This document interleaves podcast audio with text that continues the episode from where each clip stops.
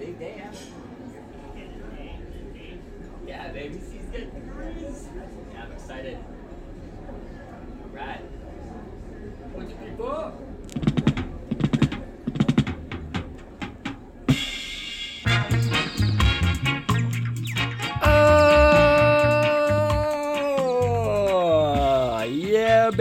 Baby, yo. Here we go.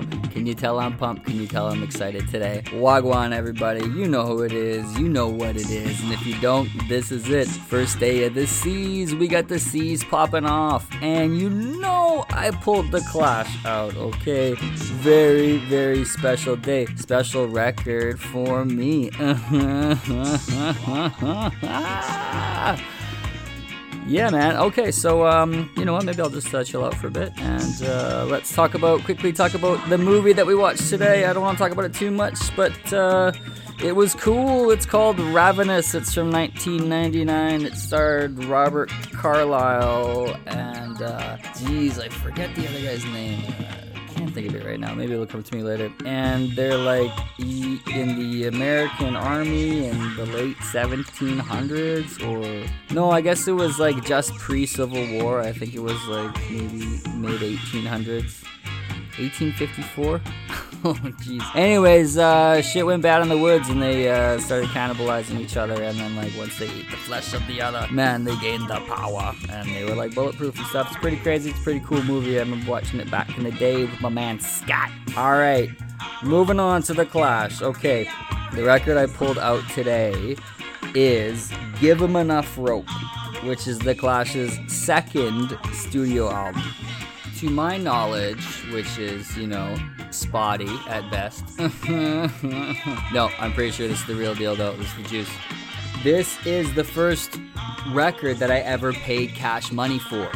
I bought this when I was 16 at a shop in Winnipeg on Osborne Street that I forget the name of it. It is not Into the Music. This place doesn't exist anymore for sure. But it is the original UK edition of The Clash's Give 'Em Enough Rope. Like I said, their second album. And I think I mentioned before when I was talking about me starting to get into record buying that I paid $5 for this. No, I paid $12 for this because the tag says UK import. And what happened was I came across another copy of Clash Give 'Em Enough Rope for $5 somewhere, sometime, and I bought it, and I just gave it to one of my friends. So, in case anyone was confused about that. So yeah, super cool that I have the UK edition. Super cool that I only paid $12 for it back in 1999, same year Ravenous came out. And this really basically began my musical higher education, I'm gonna say, within their brand of a new sound.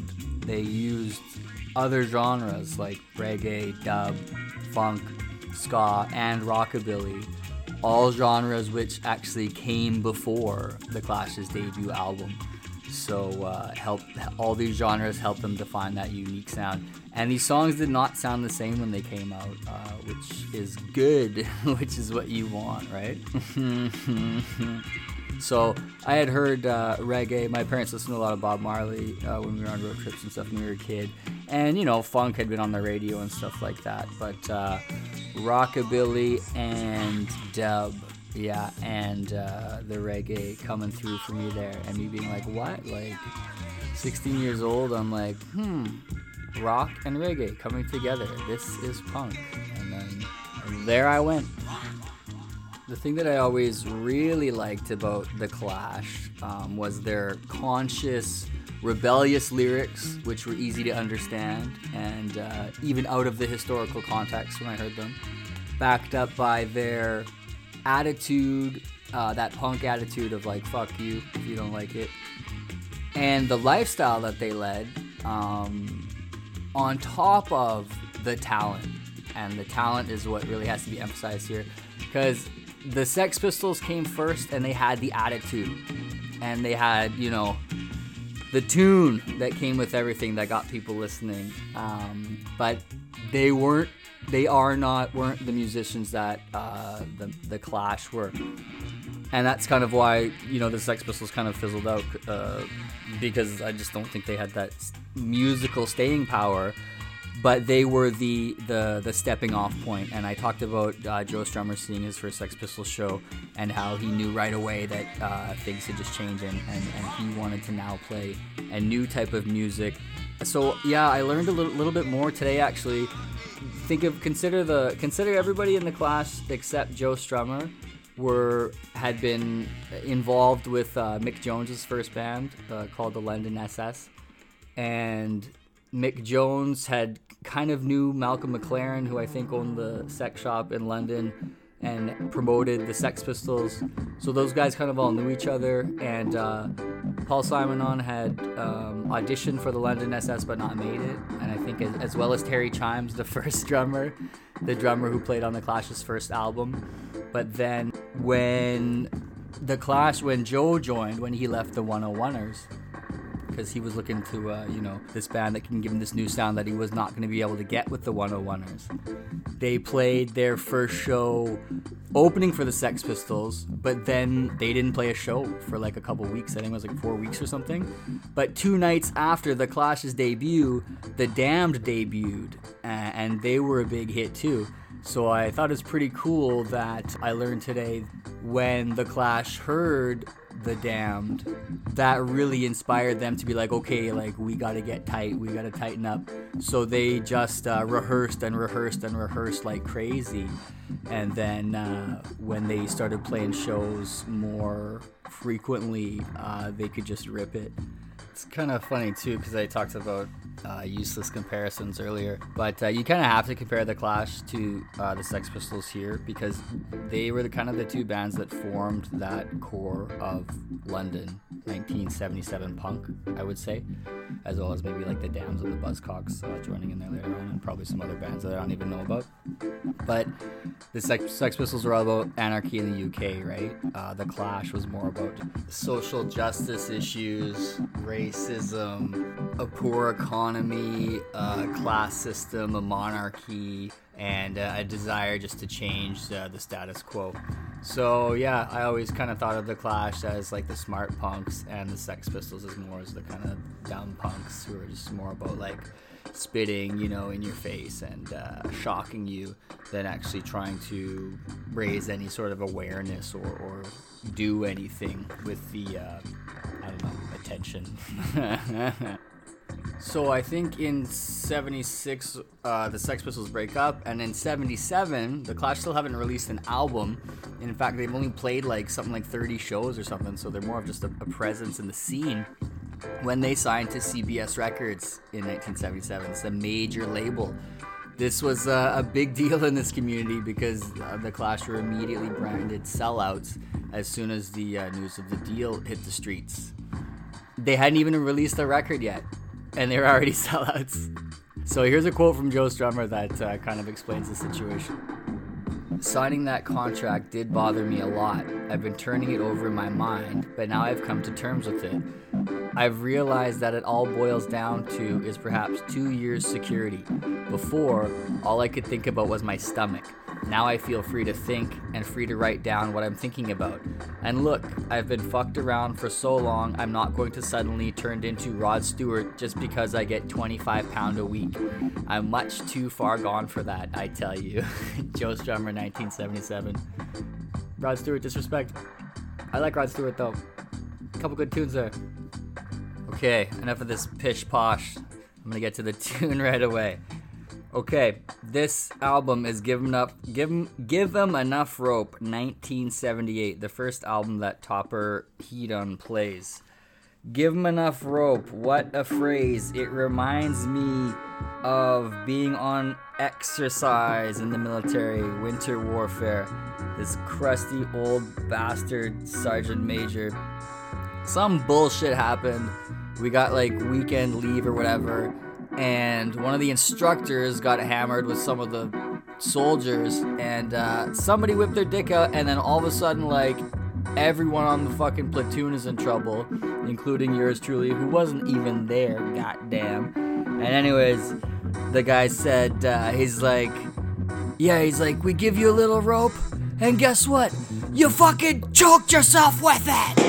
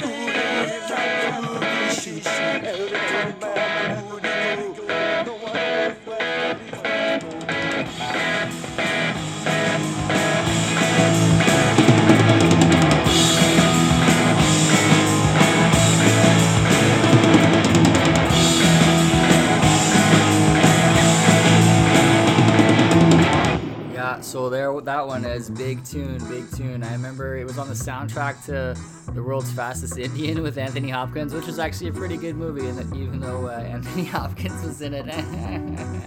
Anyways, when the trailer came out for that, it was boom, that song right up front on the soundtrack to that movie, and my friend Andy was just like, oh, this song, The Clash. I'm like, yeah, man.